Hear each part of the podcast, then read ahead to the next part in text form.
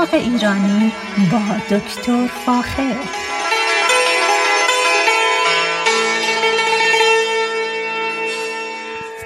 سلام من دکتر فاخر البودویرج هستم تهیه کننده و مجری برنامه باغ ایرانی. بسیار خوشحال هستم که برنامه دیگری رو پیشکش می‌کنم. صدای من رو از رادیو بامداد در شمال کالیفرنیا میشنوید. و از اینکه به برنامه های من گوش می‌کنید و مرا مورد لطف و محبت خودتون قرار می‌دید بسیار سپاس گذارم امروز می‌خوام دوباره در مورد کشاورزی ایتالیا براتون صحبت کنم. اما قبل از اون لازمه چند تا خبر خوب بهتون بگم. یکی اینکه در ایران به خصوص در کردستان و اطراف تهران جشنهای زیادی در مورد برداشت گیلاس انجام شده و میشه و بسیار خوشاینده. از اینکه مردم جشن گیلاس برقرار می‌کنن دقیقا به این خاطره که شادی آفرینی بکنن و خود این برای سلامت جامعه بسیار بسیار مهمه. اما یکی از چیزهایی که در مورد گیلاس براتون باید صحبت کنم و در این رابطه اینه که خیلی از دوستان میگن که ما یه درخت گیلاس داریم اما میوه نمی‌کنه یا زیاد میوه نمی‌کنه. اما بهترین راه اینه که این درخت میوه بکنه دو شکل به دو شکل انجام میشه. به شکل تجاری اصاره گل گیلاس رو روی درخت میپاشن. یعنی دوستی دارم که حدود صد اکر گیلاس داره و اینا به قیمت نسبتا بالایی اصاره گل گیاه رو از جنوب از نورت کارولاینا می‌خرن تهیه می‌کنن میانرن و با در حقیقت میپاشن روی درختها. این خودش باعث تحریک گلا میشه و گلا رو تحریک می‌کنه که به میوه برن. و این رو سالیانه انجام میدن. الان مدت های مدیدی است که این کار رو انجام میدن و گیلاس بسیار خوشمزه رو برداشت می‌کنن. اما یکی دیگه از چیزهای جالبی که در سفر ایتالیا متوجه شدم اینه که گیلاس های اونا نسبتا از گیلاس هایی که ما اینجا هستیم از نظر اندازه شاید یک برابر و نیم تا دو برابر باشه. و این به خاطر در کارهای اصلاحی که روی گیلاس ایتالیا و اسپانیا انجام شد. و هنوز ما اون نوع گیلاس رو در امریکا نداریم. یکی دیگه از کارهایی که میشه کرد که باعث برداشت بهتر گیلاس بشه اینه که گیلاس یک گیاه یک پایه است یعنی گل نرماده با هم روی یک درخت است اما اگر دو تا درخت گیلاس داشته باشیم یک درخت گیلاس باعث میشه که درخت دیگری رو تحریک بکنه به باروری میوه است. و این این تجربه رو خود من انجام دادم. شاید نزدیک 5 6 سال درخت گیلاسی داشتم که میوه خیلی کمی می‌داد. شاید در 15 تا میوه بیشتر نمی‌داد. اما پارسال یک گیلاس دیگه کنارش کاشتم.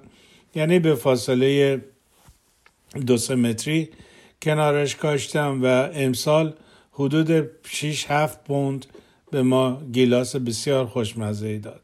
پس اینا پس اینا دو تا شیوه یکی به شکل تجاری هست و یکی به شکل اگر درخت گیلاسی در خونه داشته باشید می‌تونید با کاشتن یک درخت دیگه اون رو بهتر باور کنید. اصولا باید بگم همیشه هر وقت ما درخت میوه رو میکاریم معمولا بیشتر از از دو به بالا درخت در سطح تجاری میکاریم. اما در خونه ها باید سعی بکنیم همیشه دو نوع از یک درخت رو داشته باشیم. در مورد آووکادو هم چنین چیزی صادقه. در مورد زردالو همینطور در مورد گلابی همینطور. اینه که سعی کنیم اگر درخت میوه میکاریم حتما دو نوع از اون درخت میوه رو داشته باشیم.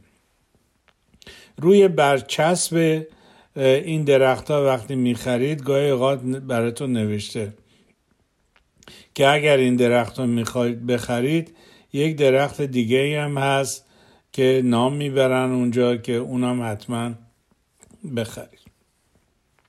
پس این یه خلاصه بسیار بسیار مفیدی بود در مورد جشنهای گیلاس در ایران و همچنین بارور کردن گلهای درخت گیلاس برای تولید محصول.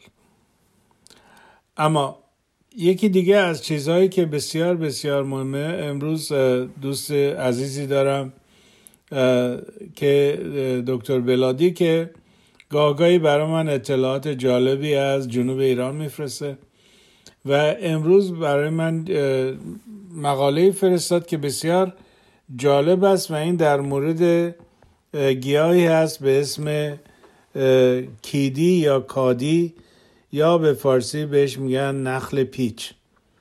به امریکایی به اسم اسکرو پالم معروفه. معروفیت این کار این درخت در این در دو چیز است. اولا که این درخت بوته در حقیقت میشه گفت خیلی شبیه بوته آناناس میمونه. یعنی pineapple و میوهش هم به تقریبا اندازه یک میوه pineapple کوچیک است. برگای سبز بسیار قشنگی داره و عمدتا در شهر میناب در جنوب ایران این گیاه رشد کرده و می‌کنه. اما دو چیز در مورد این گیاه بسیار مشخص است. یکی این که این گیاه حساسیت خاصی به موسیقی داره. یعنی اگر اطراف اون شروع کنن به در حقیقت با بلنگوهای مختلف شروع کنن به ساز و دهل زدن یا آهنگ زدن. این گیاه به گل میره و برای من خیلی جالبه این مسئله.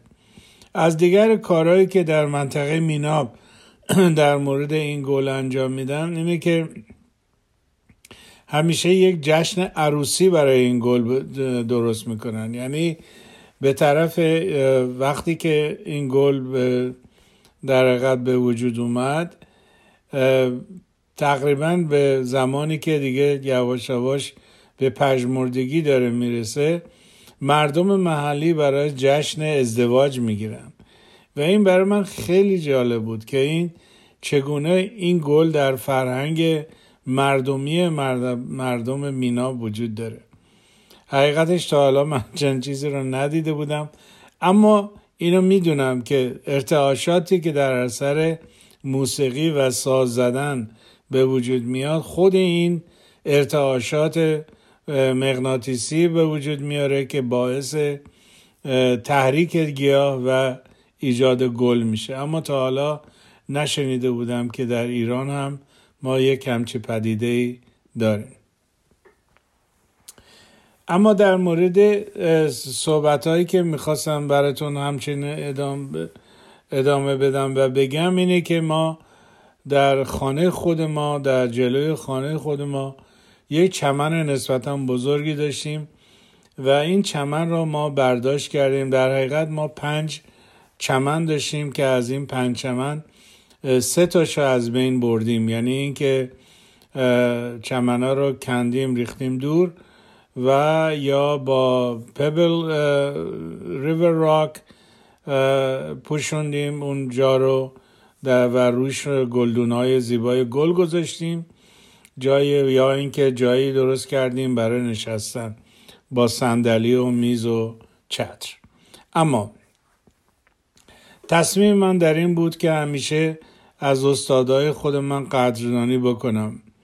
در زمانی که در ایران دانشجو بودم استادی داشتیم به اسم دکتر ساعت نیاکی که گرچه ایشان اهل شمال ایران بودن اما علاقه خاصی به در حقیقت گیاهشناسی و باطنی جنوب ایران داشتن و من از ایشون خیلی یاد گرفتم. به این خاطر تقریبا حدود 20 25 گیاه را داریم ما میکاریم لوله کشی آب کردیم به آب قطره و مشغول این کار هستیم تا الان 16 بوته گل مختلف رو کاشتیم و هر ویکند در حقیقت سه تا چهار گل دیگه اضافه می‌کنیم. در حقیقت ما داریم یک باغ گیاهشناسی به اسم استاد سابق من دکتر صحت نیاکی که دیگر در حیات نیستن. ایجاد می‌کنیم و این در حقیقت باعث میشه که مردم با این بوته های گل که مقام خاصی به گرما و بیابی دارن آشنا بشن و در حقیقت از این نوگیه ها در حیات خونشون بکارن و ازش لذت ببرن. بنابراین حدس می‌زنم تا آخر ماه جولای ما این بوتانیکال گاردن یا این باغ گیاهشناسی رو استبلیش بکنیم و اجازه بدیم که عزیزانی که می‌خوان بیان ببینن بیان این بوته های گل رو ببینن که نیتیو هستن به کالیفرنیا و بسیار گل های خوشرنگی رو تولید می‌کنن. و این یکی از پروژه هایی هست که من امسال در ماه جون شروع کردم و آرام آرام داریم این باغ رو این باغ گیاهشناسی رو تأسیس می‌کنیم. امیدوارم که بالغ بر 20 بوته گل رنگی و زیبا رو در این باغ گیاهشناسی برپا بکنیم. اما در ادامه صحبت هایم در مورد کشاورزی ایتالیا و اهمیت اون باید بگم که چرا کشاورزی در امریکا مهمه در ایتالیا مهمه. به این خاطر که ایتالیا آب و هواهای بسیار متنوعی داره. در شمال در پایه های کوههای آلپ طرف میلان مناطق بسیار سرسری داره برف خیلی زیادی داره و به طرف جنوب که میرید به طرف سیسیلی و ساردینیا هوای بسیار گرم و شبیه شمال افریقا رو داره. باید بهتون بگم که بین سیسیلی تا موراکو فقط 15 کیلومتر آب وجود داره و با قایق به راحتی میشه از کشور مراکش یا مغرب به سیسیلی اومد و برگشت. اما این تغییر در حقیقت تنوع آب و هوایی باعث شده که ایتالیا چندین گیاه بسیار بسیار معروفی داشته باشه و از این گیاه ها به خوبی در حقیقت استفاده کردن. یکی از گیاهانی که بسیار بسیار معروفه ایتالیان لمون است که ما در اینجا به اسم مایرز لمون از اون یاد می‌کنیم. مایرز لمون که ما در کالیفرنیا داریم و به خصوص در شمال کالیفرنیا هست یکی از مرکبات یکی از لیموهای بسیار بسیار معطری هست که من هم خودم هم فرزندم از این لیمو در خونه داریم و بسیار بسیار لذت می‌بریم. مایرز لمن یکی از لیموهایی است که عملا از ایتالیا وارد کالیفرنیا شده و شما از سنترال ایتالیا به طرف جنوب که برید هر جا که برید این نوع لیمو رو می‌بینید. لیمو معطر رو می‌بینید. اگر در این مورد اطلاعاتی می‌خواید حتما با من تماس بگیرید. و این اطلاعات رو در اختیارتون می‌ذارم. از این لیمو بیشتر برای مشروبات الکلی استفاده میشه چون بسیار معطر و خوشمزه است. اما یکی از چیزهایی که یکی از گیاهان دیگری که در ایتالیا بسیار بسیار مهمه مسئله جو است و استفاده از جو. جو همونطور که شاید تو برنامه گفتم عملا در ایران در در حقیقت در کوههای علیکش در غرب ایران جو اهلی شده. اما از اونجا یواش یواش کوچ کرده و به ایتالیا رسیده و در ایتالیا این جو را میکارن و از اون محصول آبجوی بسیار معروفی رو تولید می‌کنن و از اون استفاده می‌کنن. از دیگر محصولاتی که بسیار در ایتالیا رایجه مسئله گندم هست. که همونطور که می‌دونید گندمی که در ایتالیا هست برای مصرف درست مصرف پیتزا از اون خیلی استفاده میشه.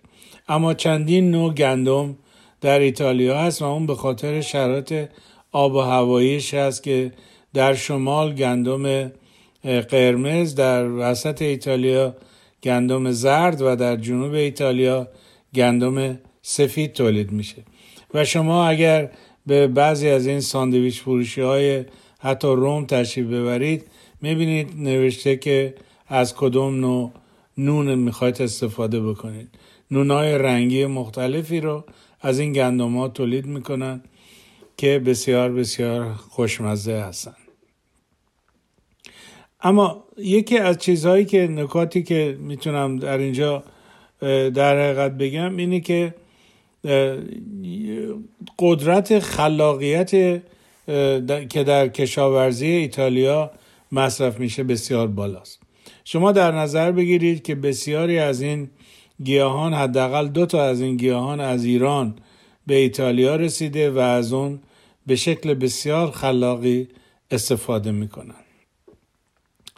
اهمیت کشاورزی ایتالیا در این است که کشاورزی ایتالیا به خاطر شرایط بارندگی دارن آبیاری آبیاری در حقیقت صنعتی یا مثل اون چیزی که ما در کالیفرنیا داریم ندارن. چون خوشبختانه شرایط آب و هواییشون طوری هست که بارانهای خیلی خوبی دارن و این بارانها توأم با گیاهانی که مقاوم به بیابی هستن دست در دست هم دادن و یک در یک کشاورزی ساستینبل به وجود آوردن. یعنی اینکه یک کشاورزی که طبیعت با طبیعت سازگاره و طبیعت تمام شرایط رو براشون به وجود آورده که این چندین نوع گیاهی را که طی این دو برنامه براتون گفتم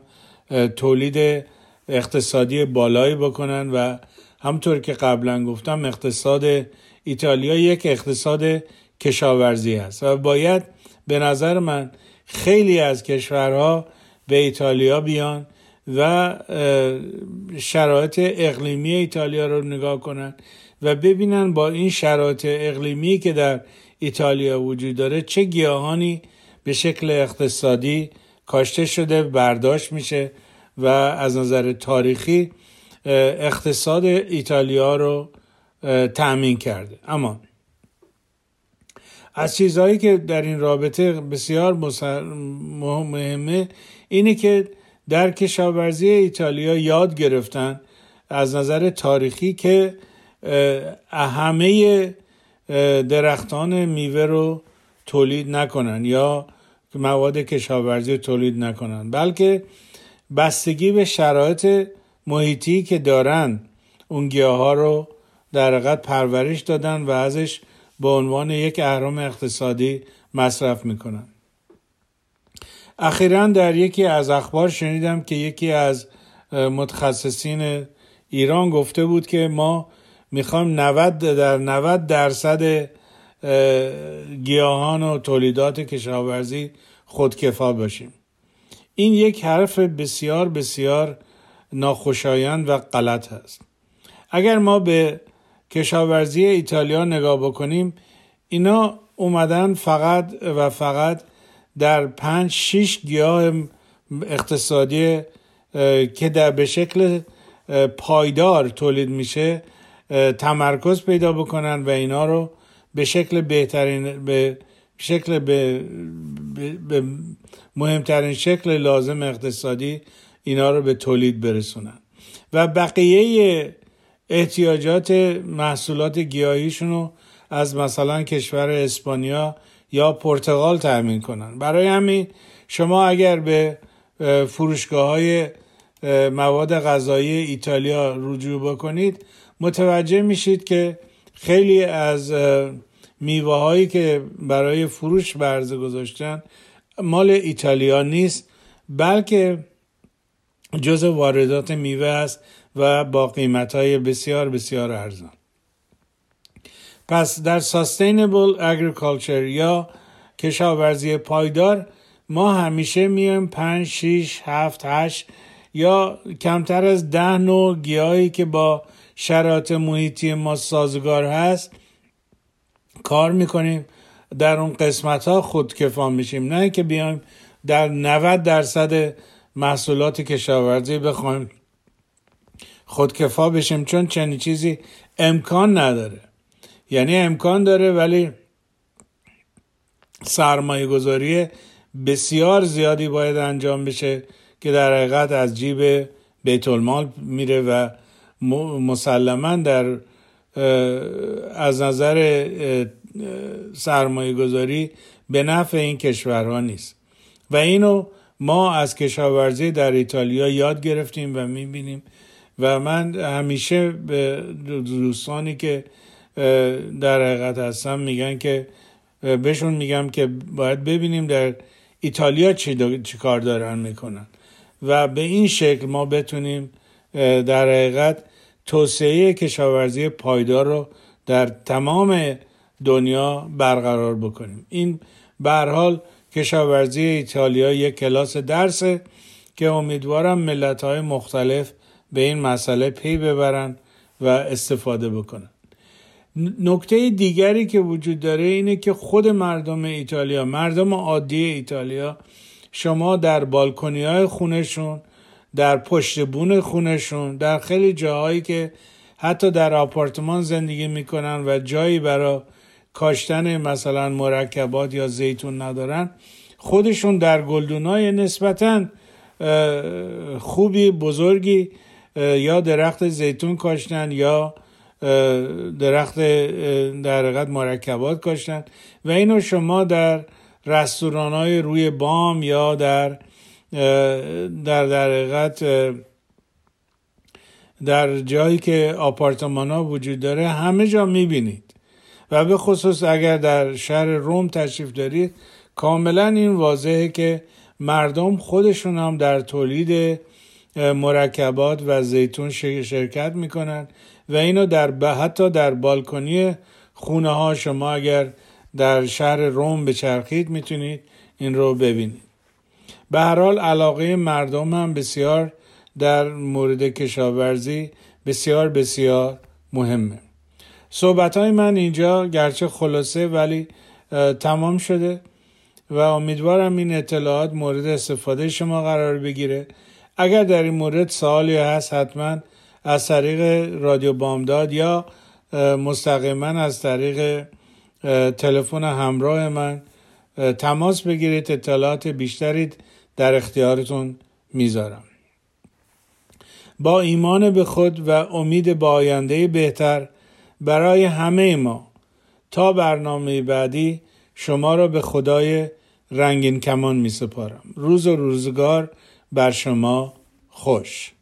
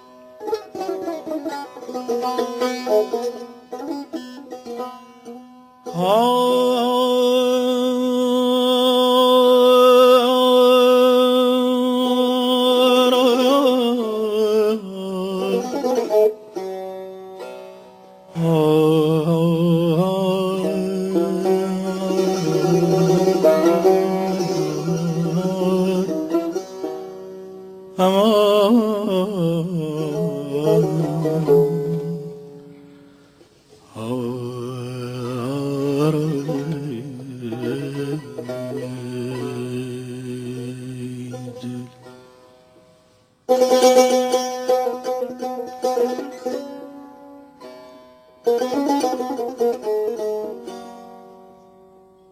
you.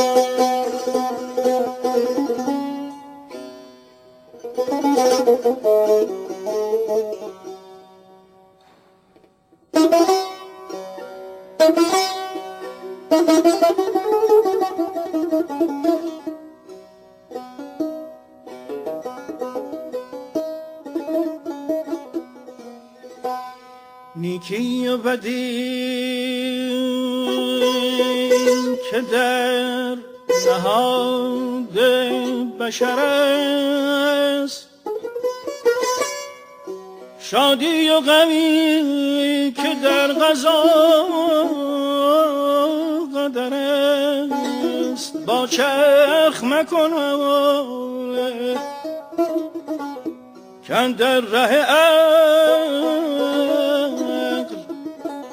چرخ است و هزار بار.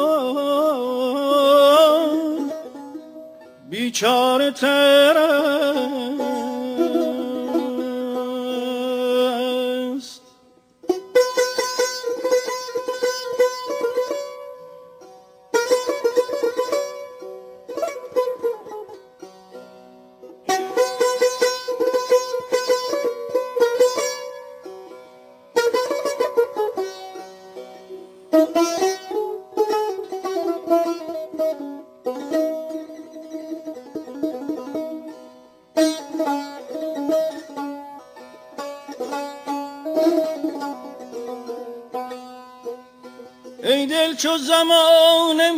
کند غمناکت.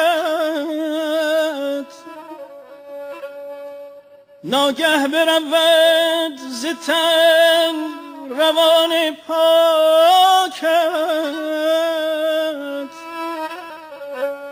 بر سبز نشین و خوش به زیروزی چند زان پیش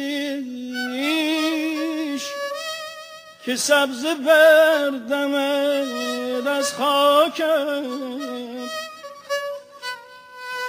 بر سبز نشین و خوش به زیروزی چند. زان پیش که سبز بردمد از خاکت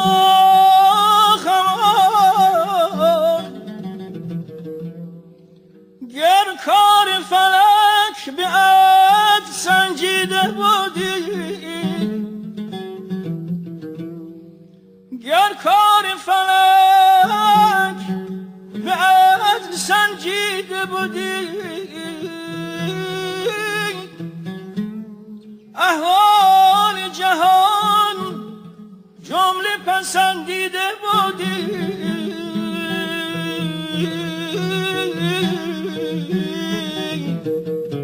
ور عدل بودی به کارها در گردون کی خاطر اهل فضل رنجیده بودی